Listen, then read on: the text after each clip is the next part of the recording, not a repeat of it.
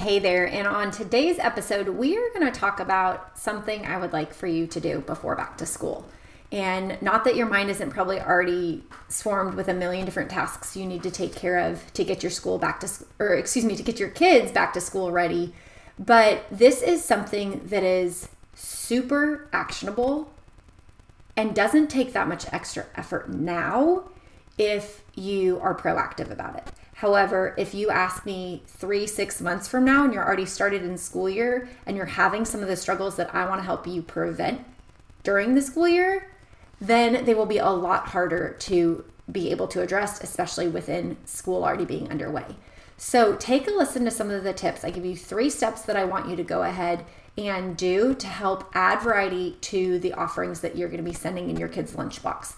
And I promise they're not going to be go look at Pinterest and go get more ideas. That's not where I'm going to tell you to start. So tune in and make sure that you take care of these three steps before you move on to the next task today.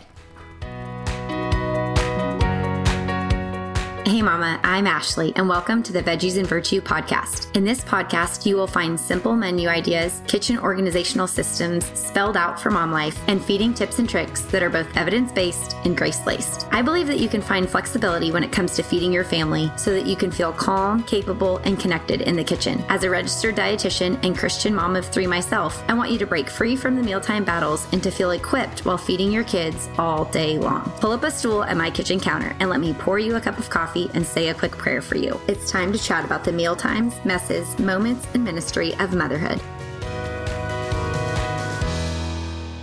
So, I want to share a story with you guys today because I think back to, gosh, like six years ago now, when my oldest, I didn't even have my second daughter yet. When my oldest just started Mom's Day Out, it was a couple months before I was due with my second and it was the first time like we were really packing lunches for her to go anywhere outside the home and she was going two part days a week and it was really sweet and everything but the reason i bring this up is because i remember as a new mom particularly as a dietitian mom how defeated i felt over how little she would eat in her lunchbox and I would send her these lunch boxes that I felt were so nutritionally sound and you know would give her the fuel that she would need for the day.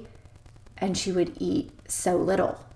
And I struggled a lot because then at school her the preschool that the little mom's day out that she went to um, would serve they would serve snacks. And I still remember I can like vividly remember the way this teacher looked. And I don't even remember all of her teachers over the last six years, which maybe that's sad, but I should remember them all. But I remember this one so vividly. And I remember her telling me about the day that she let Claire eat the whole box of like letter cookies at snack because she asked if she could have more. And the teacher gave her the whole box because she hadn't really eaten much lunch. And I just remember feeling such shame not that she wanted those cookies, but just that, like, I hadn't done my job of fueling my kid for school. And, you know, here she was, like, just about two, and we were already in the thick of having these struggles that the foods that were offered elsewhere and that, you know, the snacks that the preschool would offer versus the foods that I was sending from home were so vastly different that it was creating an issue.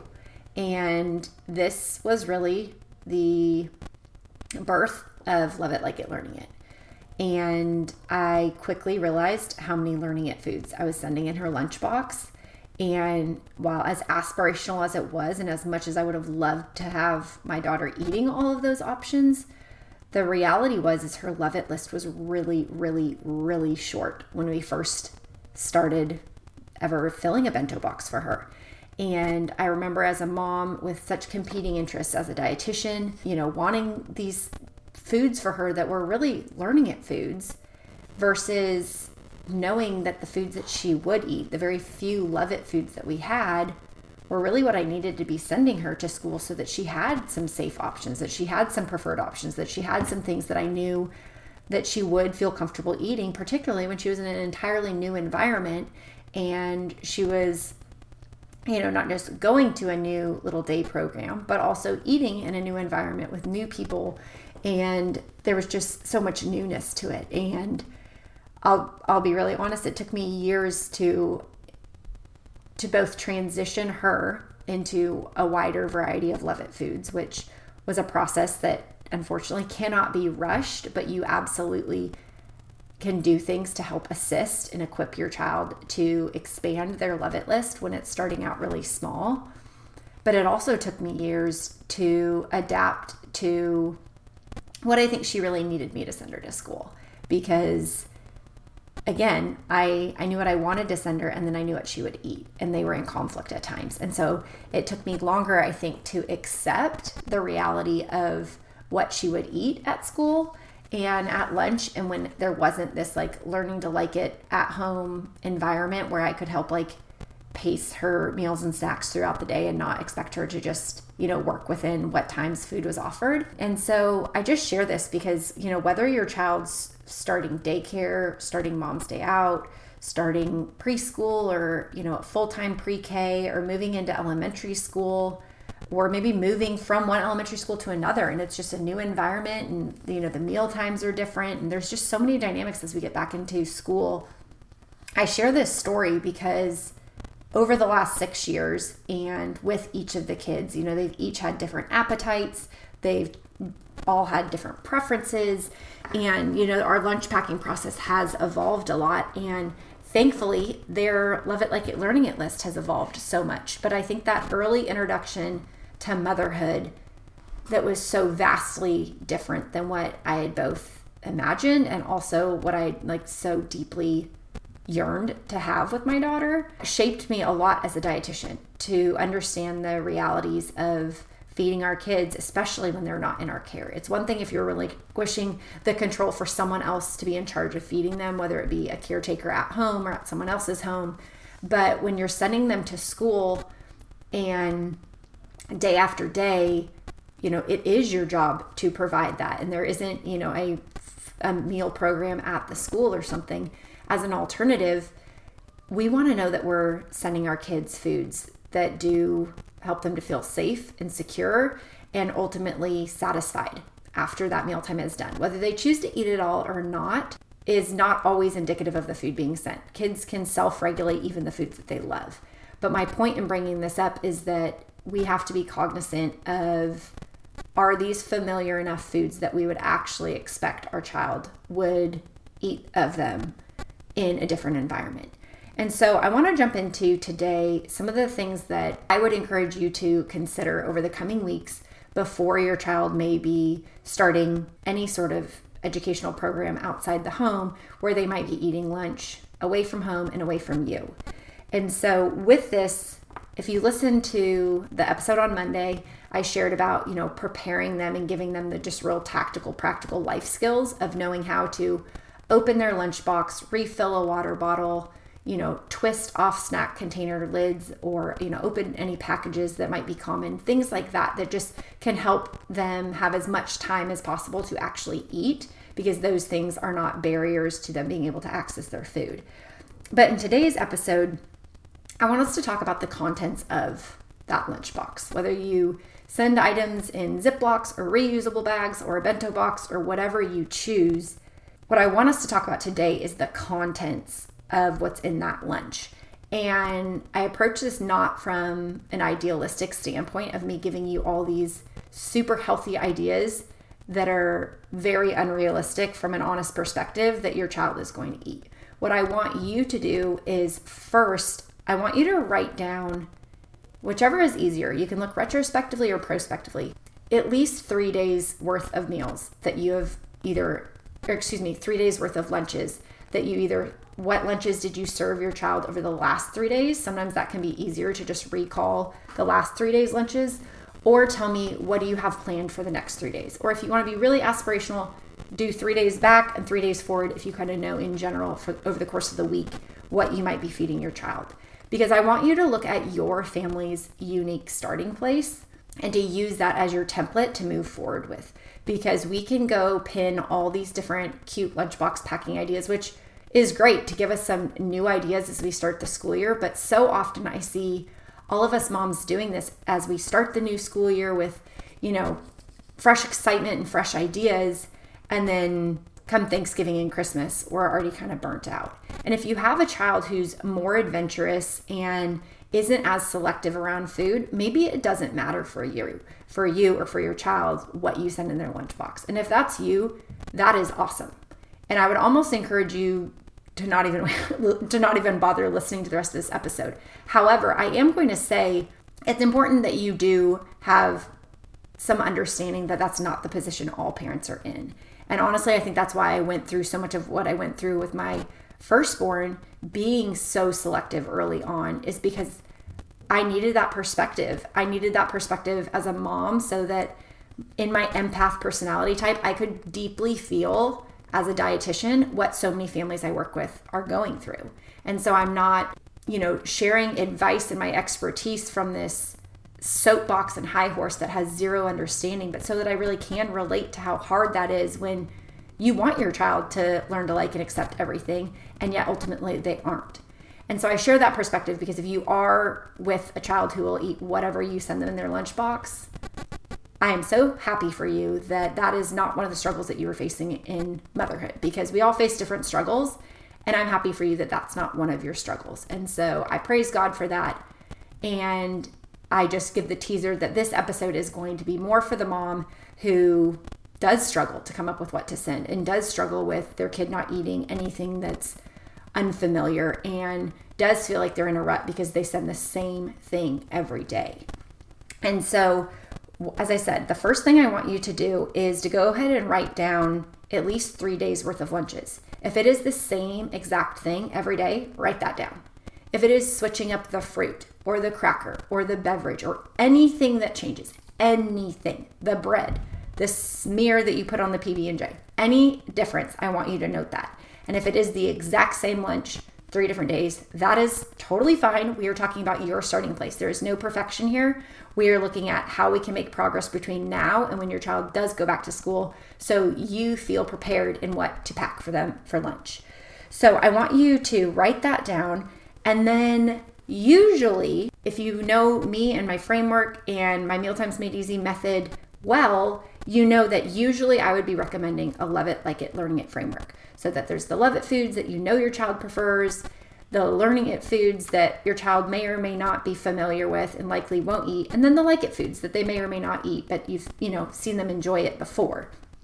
And as I mentioned in the intro with my story, what I was doing with my daughter early on before I when I knew the division of responsibility and I knew this responsive feeding approach that my job was what, when, and where food was offered. So I felt very confident in that, but I felt very stuck because what I was offering, she wasn't eating. And it was just this tug on my heartstrings to nourish her and make sure that like she had enough food in her belly to sleep at night and go to school during the day and not just, you know, want all the preschool snacks that I wasn't sending with also giving her good nutrition and setting her up with a good foundation for feeding that would fuel her growth and development. And so what I want you to consider is as you look over the next few days of lunches. Again, at home and when you know that you know they may not be relying as heavily on whatever food you've sent because you have multiple eating opportunities during the day to feed your child. But if your child's eating their, you know, any number of meals and if it's, you know, snacks and lunches at school, we want to be more in tune with where do those foods fall. So I want you to look at the lunches you're offering right now and you know, whether you're a color coding kind of person, you know, find three different color pens or highlighters or just write next to them. Are they love it foods that you know your child preferentially enjoys and eats majority of the time? Are they like it foods? Or are they learning it foods? And I just want you to take a quick snapshot from those three days. Again, if they're the same three things or the same meal three each of the three days, make a note of that. But if there's any difference, any cracker difference, any difference in the packaging of cheese you offer, any difference in the packaging of pouches or fruit, or any single difference between the items, I want you to specify that because that specificity is going to be really important to our next step. So, step one, write down your menu. Step two, identify if it's a love it, a like it, or a learning it food. Then, your third step is we are going to look at those menus and the distribution of love it, like it, and learning it items that you are already offering because I want you to think about it like this. We need, especially at the beginning of the school year when there's so many things new, we need the majority of the food that we're sending to be a love it food. It's just the reality of it. And I would say you can send some like it foods. But if you're sending a learning it food, you need to think it's about the size of what you would give a Lego man. You might have heard me quote Dawn Winkelman, I believe her last name is, and she uses that reference, and it always, I think, gives such an exceptional visual. But I want you to literally visualize a Lego man in your child's lunchbox offering a learning it food, and that's the size of the learning it food that you're offering. You're offering a small portion if you feel that that is effective and worthwhile and not going to stress your kid out at school because no one's going to be there to help facilitate the learning to like process and so if it's a food that you know is just blatantly going to be rejected or help, cause so much anxiety for your kid that it makes them shut down about all the other things you've offered, in my opinion, it's just not worth it, especially in those early weeks. But what I do think is worth it, especially over the next few weeks before kids go back to school, is to see how can we expand on the love it foods that you know your child already loves and eats and grow their comfort level with some of those like it foods so that we can build in some variety to this menu. Because whether you already have three different days of menus that you're starting with, or you have the same menu on repeat three times, we need to make sure that as we get into the swing of things with school, that our child doesn't lose one of these safe foods. Because when we make our love it, like it, learning it list, and our child has a shorter love it list, a shorter list of foods that they really enjoy and that they preferentially eat, and that we can just lean on as kind of our staples and probably a lot of what make up those go to lunch items that you've either been offering or plan to offer this week. When our child starts to lose those and we're already starting with a short list, it makes it very challenging to find ideas of what to feed them because we lost our safe option. And so, I, what I want you to see is what are those love it foods right now? Or even going into what are those like it foods now? And that's where I was asking you note any variation. Because if you've looked at my lunch deck of combination cards before, you know that I talk a lot about the variations. Because we can come up with a mealtime combination, we can kind of come up with whatever that day's menu is. But what we need to start doing is making these small variations to the items that we know our child loves. Because then if they only like PB&J on one kind of bread with one kind of peanut butter with one kind of jelly cut one certain shape, then if they're either on a food jag with it where they like it so much that they eat it every single day, but then they burn out on it, we're back to nothing. I mean, we don't have a lot of options then for what to send them for lunch. Additionally, if God forbid you run out of bread or peanut butter or that jelly and you have to makeshift for a day until you get to the store or whatever, you know, you're sick and your husband makes it, and God forbid he makes it different than you do, your child is not prepared for that real life scenario. And so, what I want you to be working on these next couple weeks is take with where you're starting. Start with that few days worth of menu and look at it and identify is there any small change I can make to help expand the number of foods my child might accept? Because what we're looking for is you know, in the feeding space, this is called food chaining. And again, I share this on the back of every single combination card on each of the lunch decks. So on each of the lunch items, they give you different variations that you can offer of the given foods that you're putting in a in say a lunch box or whatever it might be. But that might not be a, necessarily a realistic starting place for you. But what you do need to do is look at what's the cha- what's the biggest change I can make that my child won't care about. Because right now, whatever you're offering, if you know it's a love it food, that's great. But you want to ask yourself, how big of a change can I make without it interrupting the fact that my child really eats and enjoys this food? So if you know your child loves pizza and you're going to send pizza in your kid's lunch, is it only one brand, one flavor, cooked one way, sent in one specific temperature in the lunchbox? Or is it that you could make English muffin pizzas, you could send leftover pizza, you could send pizza roll ups, you could do you know, pizza pockets, you could do pizza quesadilla. I mean, you could do a million different w- variations of pizza and they just like the flavors of pizza.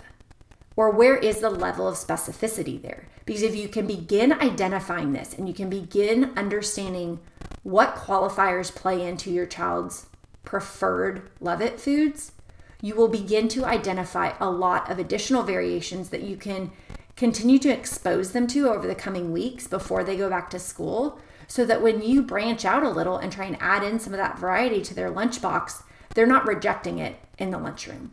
but they know it's it may not be their always complete perfect preferred food, but it's familiar. And they know what to expect.